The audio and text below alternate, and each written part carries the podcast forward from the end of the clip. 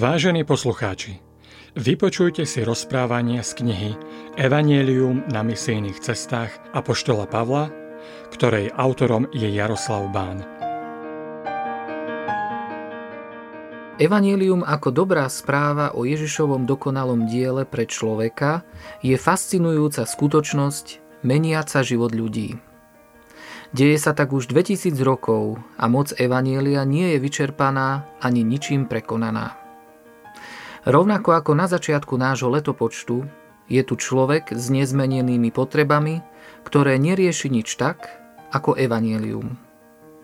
Môj vlastný život bol zásadne zmenený a neprestáva byť menený práve touto dobrou správou o tom, že som prijatý, že môj život má zmysel a že som milovaný Bohom práve pre dielo a obed Ježiša Krista. Neprestávam objavovať moc Evanielia, jeho rozmery a novú relevantnosť pre každú zmenu môjho osobného života za účelom viac naplňať zámery svojho stvoriteľa. Vo svojich úvahách, kázniach, predkladaných mojim bratom a sestrám v mojom materskom zbore v Košiciach, sa k téme Evanielia znovu a znovu vraciam, lebo dielo Evanielia pri veriacom človeku nepovažujem iba za nejakú malú vec, ktorá spasí človeka, ale za fundamentálny princíp zmeny motívov veriaceho človeka. Verím, že dívajúca spolu so mnou na jednotlivé príbehy zvestovania Evanielia si uvedomíte jeho moc, bohatstvo, krásu a dovolíte, aby aj váš život bol formovaný práve touto mocou. Jaroslav Bán v Košiciach, jún 2016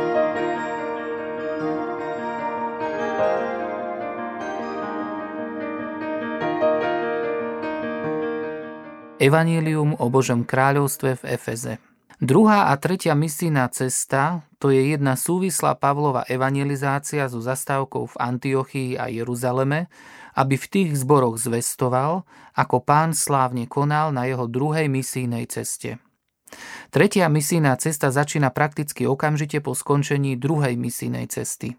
Lukáš jej začiatok opíše jednoducho ako súčasť konca druhej misijnej cesty takto – Práve vtedy, keď bol Apollo v Korinte, Pavel prešiel hornatým vnútrozemím a prišiel do Efezu, kde našiel niekoľkých učeníkov. Citované verše skutkov predstavujú vzdialenosť 2400 kilometrov. To je obrovský kus cesty po súši. Hoci berieme do úvahy Lukášov charakteristický literárny štýl v skutkoch, aj tak stručnosť Lukášovho popisu Pavlovej činnosti na takej dlhej ceste nepochybne naznačuje, že Pavol sa veľmi ponáhľa do Efezu. S najväčšou pravdepodobnosťou Pavol ponavštevoval zbory z prvej misijnej cesty Derbe, Lystra, Ikonium, Antiochia v Pizídii a potom ide cez Frígiu, teda na západ, priamo do Efezu. Toto mesto sa stáva centrom zmesti Evanielia na dva roky – konečnom dôsledku je to centrálny bod zvestovania Evanielia na tretej misijnej ceste. Aj z literárneho hľadiska je to zrejmé, keď Lukáš venuje práve tomuto mestu viac ako dve tretiny popisu tretej misijnej cesty Apoštola Pavla. Efes tej doby je obrovské, živé, bohaté a kultúrne mesto s vplyvom do ďaleka. Je to veľký a dôležitý prístav podporujúci rušný obchod s tovarom, plynúcim zo severu na juh a z východu na západ. Politicky je mesto tiež veľmi významné ako slobodný prístav a samozprávna demokracia, nazývané metropolou Ázie. Efes je aj vzdelanostne významný. Bol rodiskom významných sekulárnych osobností, ku ktorým môžeme zaradiť svetoznámeho básnika Homéra alebo filozofa Herakleita, satyrika Hippónaxa a iných. Efecká knižnica svojou architektúrou a obsahom patrila k najvýznamnejším vo vtedajšom svete.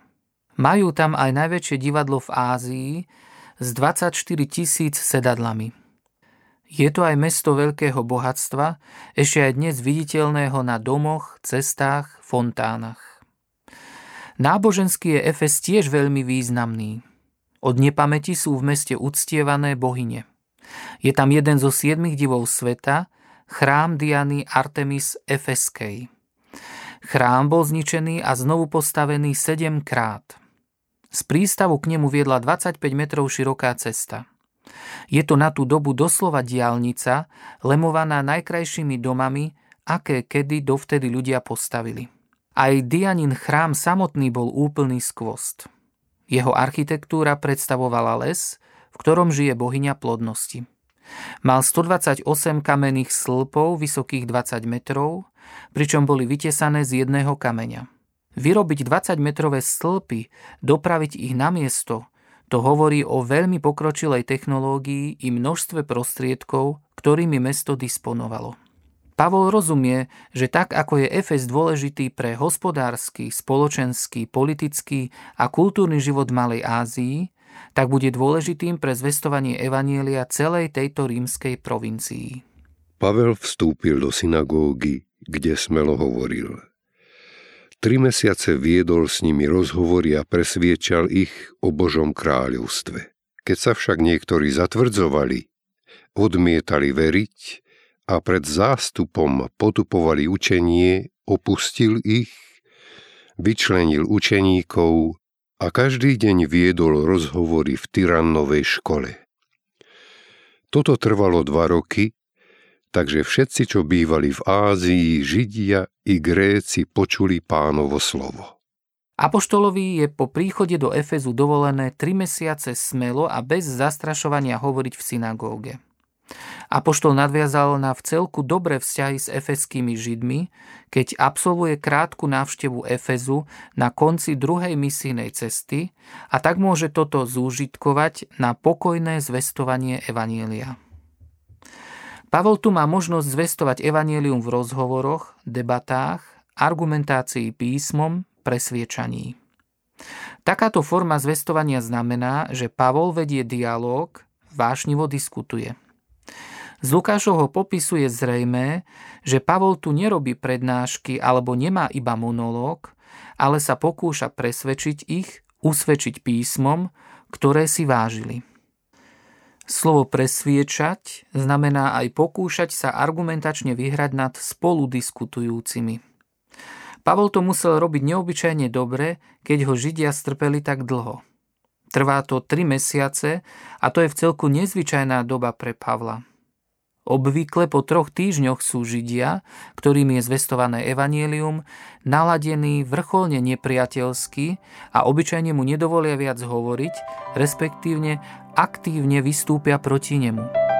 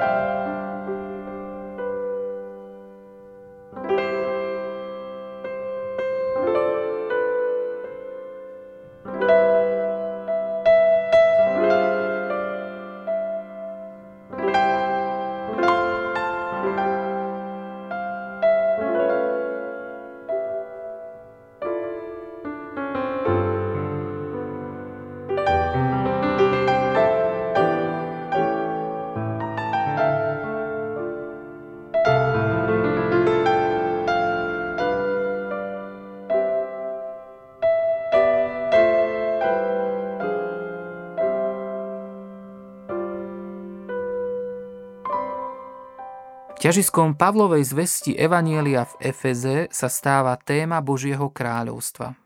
Tá téma bola a aj je vzácnou a svetou témou pre každého váženého Žida. To je téma kráľovania Jahveho nad všetkými vecami, špeciálne kráľovania Jahveho nad Izraelom a kráľovania Izraela nad národmi, keď príde Mesiáš. Pavol určite nemusel presviečať Židov, že Jahve je kráľ. Už z Mojžišových kníh vedeli, že hospodin kráľuje na veky a navždy. Nepochybne vedeli aj to, že Jahveho kráľovstvo je univerzálne. Hospodin si na nebi upevnil trón, nad všetkým vládne jeho kráľovská moc. Tiež ich nemusel presviečať o tom, že Jahve svoje slovo oznámil Jakobovi, svoje ustanovenia a rozhodnutia Izraelovi a že Izrael je tým miestom i národom, kde hospodin chce a bude kráľovať. Židom bolo blízke a sveté aj to, že Jahve bude kráľovať, keď v jeho kráľovstve bude kráľom Mesiáš. O čom bolo potrebné presvedčiť Židov v Efeze v súvislosti s Božím kráľovstvom? Verím, že to bolo evanielium, dobrá správa o Božom kráľovstve, ktoré sa stalo skutočnosťou už v ich dobe cez Mesiáša Ježiša. Ozaj, aká je tá dobrá správa o Božom kráľovstve? Odpovedzme si na túto otázku na základe slov Mesiáša Ježiša z Lukášovho Evanielia z 12. kapitoly, z 32. až 35. verša. Hľadajte však jeho kráľovstvo a toto vám bude pridané. Neboj sa, maličké stádo, lebo sa zalúbilo vášmu otcovi dať vám kráľovstvo. Predajte, čo máte a rozdajte ako almužnu. Urobte si mešce, ktoré sa nezoderú, nepominutelný poklad v nebi, kde sa zlodej nedostane a kde moľ neničí. Lebo kde je váš poklad, tam bude aj vaše srdce. Majte bedra opásané a lampy zažaté. Buďte podobní ľuďom, ktorí čakajú na svojho pána, keď sa má vrátiť zo svadby, aby mu otvorili hneď, ako príde a zaklope. Blahoslavení sú sluhovia, ktorých pán nájde bdieť. Amen, hovorím vám, opáše sa, posadí ich k stolu, pristúpi a bude ich obsluhovať. Či už príde pred polnocou, alebo až nad ránom a nájde ich bdieť, sú blahoslavení. Uvedomte si, keby hospodár vedel, v ktorú hodinu príde zlodej, nedovolil by mu vlámať sa do svojho domu. Aj vy buďte pripravení, lebo syn človeka príde v hodinu, o ktorej sa nenazdáte. Evanielista Lukáš má zvláštny pohľad na nebeské Božie kráľovstvo. Ono je tá Božia moc, ktorá nie len, že dáva veriacemu zvláštny vnútorný pokoj, ale reorganizuje ľudské hodnoty z hora nadol. Ono je to, ktoré otáča ľudské motívy zvonka dovnútra. Ono je to, čo pôsobí, že dnes smieme žiť to, čo bude v plnosti až zajtra. Život v Božom kráľovstve podľa Lukáša to je život na ruby.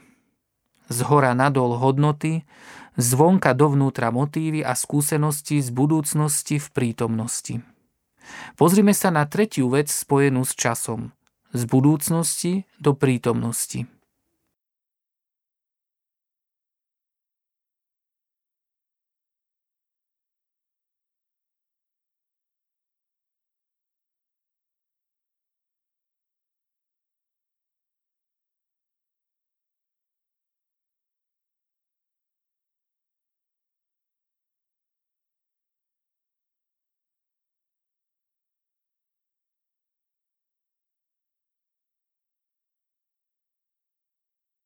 Čo je Božie kráľovstvo?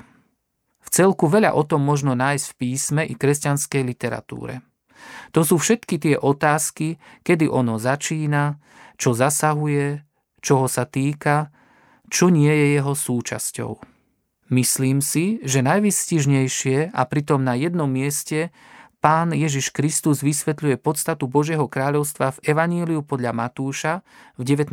kapitole 28. verši. Vtedy mu Peter povedal, pozri, my sme opustili všetko a nasledovali sme ťa. Čo za to budeme mať? Ježiš im odpovedal, Amen, hovorím vám, pri obnovení sveta keď syn človeka zasadne na trón svojej slávy, aj vy, ktorí ste ma nasledovali, zasadnete na 12 trónov a budete súdiť 12 kmeňov Izraela.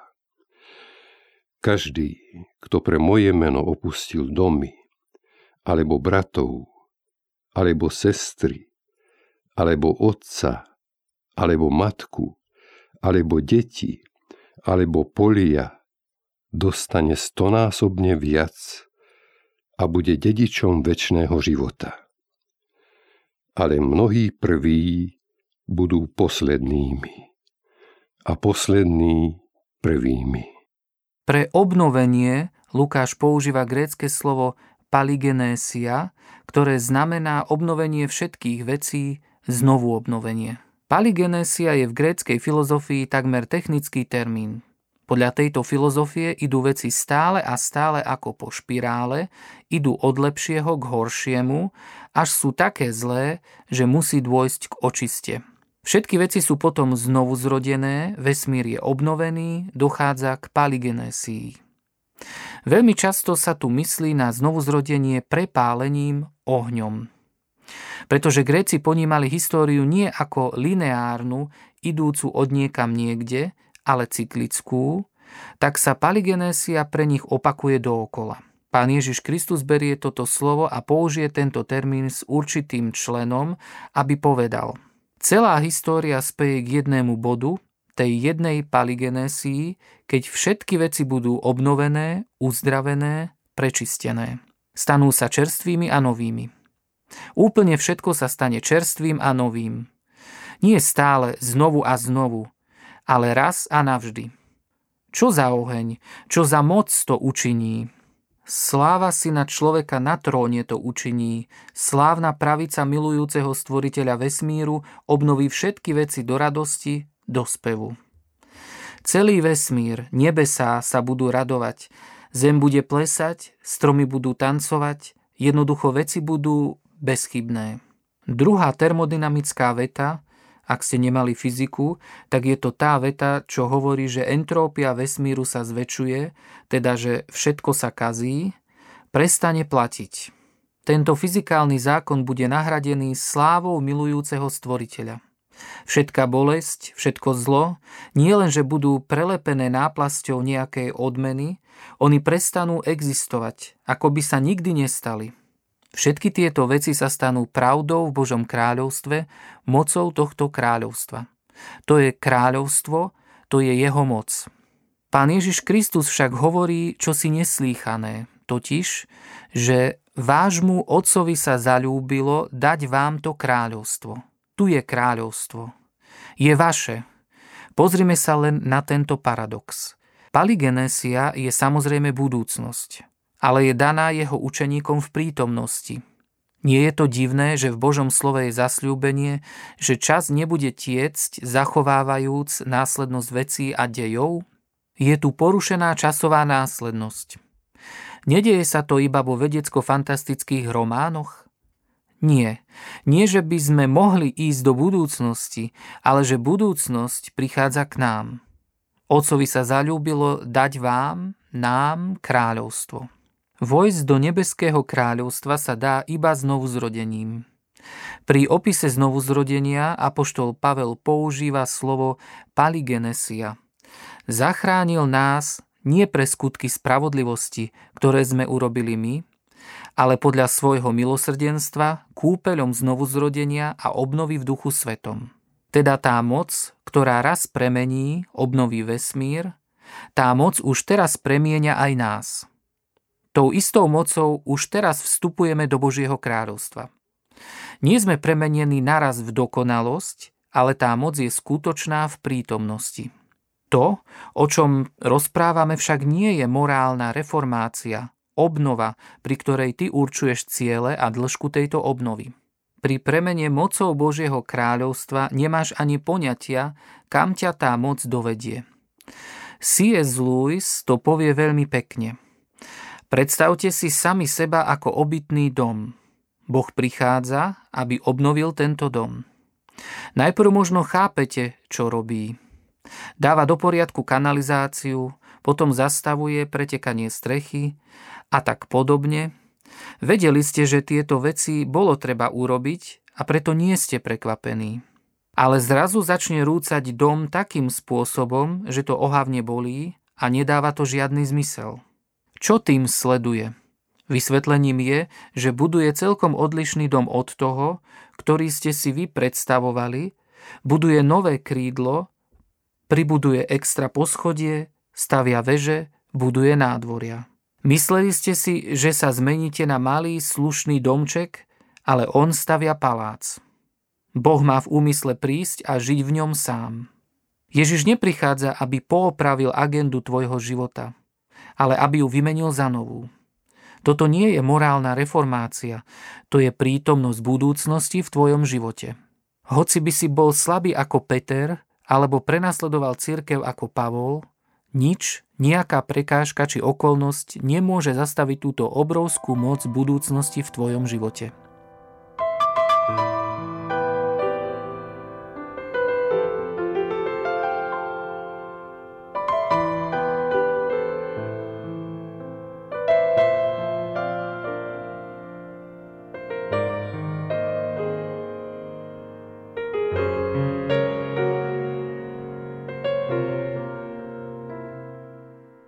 Aká je charakteristika životov tých, čo sú ovládaní mocou kráľovstva?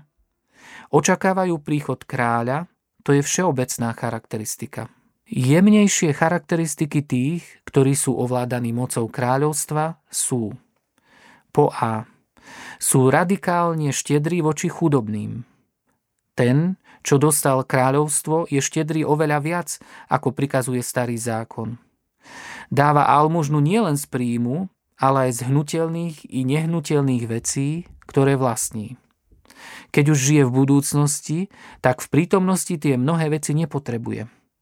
Ako veľmi žijeme v budúcnosti, tak sa aj rozdávame.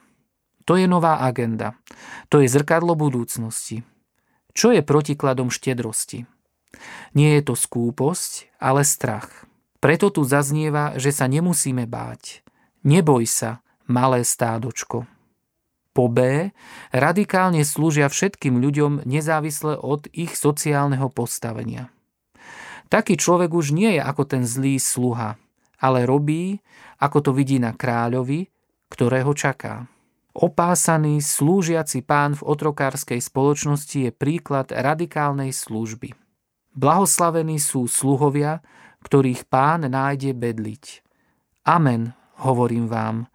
Opáše sa, posadí ich stolu, pristúpi a bude ich obsluhovať. Je to niečo, čo nedávalo zmysel súčasníkovi. Po C radikálne očakávajú budúcu radosť a spravodlivosť. Keď príde kráľ, tak to bude radosť hostina. Mať zapálené sviece a opásané bedrá znamená byť na pozore, bdieť, to je radikálne očakávanie budúcnosti.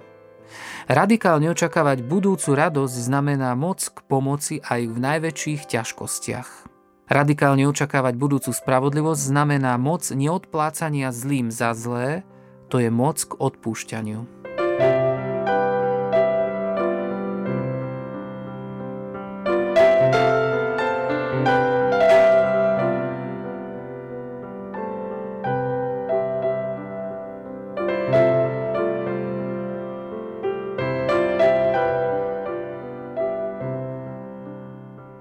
Ako je možné prijať tú moc? Ako ju mať? Odpoveď je v dvoch slovách použitých v rozoberanom texte. Dať a opásať sa. Tá prvá vec je, že kráľovstvo je dar.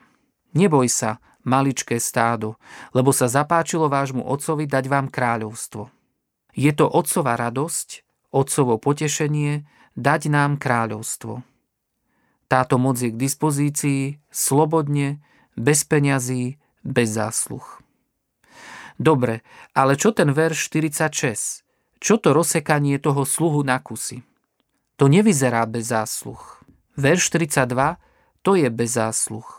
Ale verš 46 nemáme radi. Pán toho sluhu príde v deň, keď to najmenej čaká, a v hodinu, o ktorej netuší. Rozpoltí ho a dá mu podiel s nevernými. Teraz prichádza to druhé slovo opásať sa. Dôvod pre dať je opásať sa. Obraz z verša 37 je úchvatný.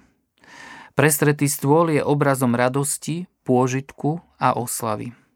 Usadiť za stôl je obraz pocty a cti. Opásať sa je upraviť si rúcho preto, aby človek mohol konať namáhavú prácu. Ten pán je sám Ježiš Kristus. Čo to znamená? On, Pán Ježiš Kristus príde, aby vo svojej nekonečnej moci vyvinul veľkú námahu, aby ťa poctil, aby ti pripravil oslavu, radosť, pôžitok. Takú oslavu, radosť a pôžitok, že čokoľvek, čo poznáš, čo si vieš predstaviť, je kvapka rosy oproti oceánu. Dobre, ale ako vieme, že nebudeme rozsekaní na kusy namiesto tej slávnosti? Veď my sme tí zlí služobníci, čo bijú sluhov a slúžky, prežierajú sa, pijú a opíjajú sa.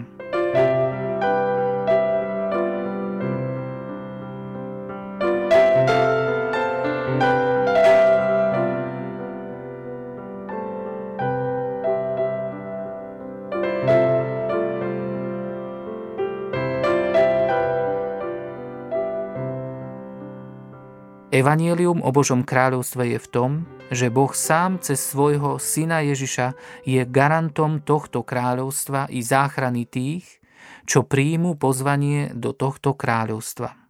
Židia v Efeze veľmi dobre rozumeli obrazu rozpolteného zvieraťa, ktoré symbolizovalo rozpolteného človeka, ak nedodržal zmluvu uzatváranú medzi ľuďmi. V knihe Genesis v kapitole 15. sa nachádza úchvatný obraz, keď Boh robí zmluvu s Abrahámom. Tam na mieste zmluvy medzi Bohom a Abrahámom Boh prehlasuje, že on je garantom uzatváranej zmluvy. Boh to nie len kedysi slúbil Abrahámovi, ale teraz sa to aj stalo skrze obed jeho syna Ježiša na Golgote. To je úžasne dobrá správa. Ježiš bol ochotný byť rozsekaný na kusy, byť zabitý, zomrieť, len aby zmluva s Abrahámom bola splnená. Boh sám plní zmluvu medzi sebou a Abrahámom. Boh sám dáva Abrahámovi do dedičstva zem, Boh sám mu prináša záchranu, Boh sám dáva svojmu ľudu svoje kráľovstvo cez Mesiáša Ježiša z Nazaretu. Keď sa však niektorí zatvrdzovali, odmietali veriť a pred zástupom potupovali učenie, opustil ich vyčlenil učeníkov a každý deň viedol rozhovory v Tyrannovej škole. Toto trvalo dva roky, takže všetci, čo bývali v Ázii, Židia i Gréci počuli pánovo slovo. Zdá sa, že Židia v Efeze nemôžu či nechcú prijať toto evanílium o Božom kráľovstve. Nové učenie o Ježišovi nielen odmietajú, ale ho aj verejne potupujú. Nové učenie je evanielium, lebo to je učenie o tom, kto je Ježiš, ako zachraňuje ľudí a ako posvecuje svojich učeníkov. Tu Pavol robí veľmi ťažké rozhodnutie. Odchádza od Židov zo synagógy. Církev bola doteraz súčasťou synagógy. Teraz však Pavol opúšťa synagógu a oddeluje od nej aj církev, a odchádzajú, aby pokračovali v zvesti Evanielia v Tyranovej škole. Kto bol Tyranos? Jeden komentátor hovorí, že to bol Žid, ktorý vlastnil súkromnú školu práva. Iní tvrdia, že tu ide o normálnu grécku školu pre chlapcov. Iní zase hovoria, že išlo o školu klasických gréckých štúdií pre rečníkov či filozofov. Nevieme to s istotou povedať. Čo vieme je to, že tu už viac niet prekážky pre zväzť Evanielia v Efeze a Evanielium sa odtiaľ šíri do celej Malej Ázie. Pavol o tomto zvestovaní Evanielia v Efeze neskôr povie Vy viete, že od prvého dňa, ako som prišiel do Ázie, po celý čas som bol medzi vami. Slúžil som pánovi so všetkou pokorou v slzách a skúškach, čo na mňa doľahli pre úklady Židov. Nezamlčal som vám nič užitočné, ale ohlasoval a učil som vás verejne i po domoch, vydával som svedectvo Židom aj Grékom, aby sa obrátili k Bohu a uverili v nášho pána Ježiša. Skutky Apoštolov, 21. kapitola.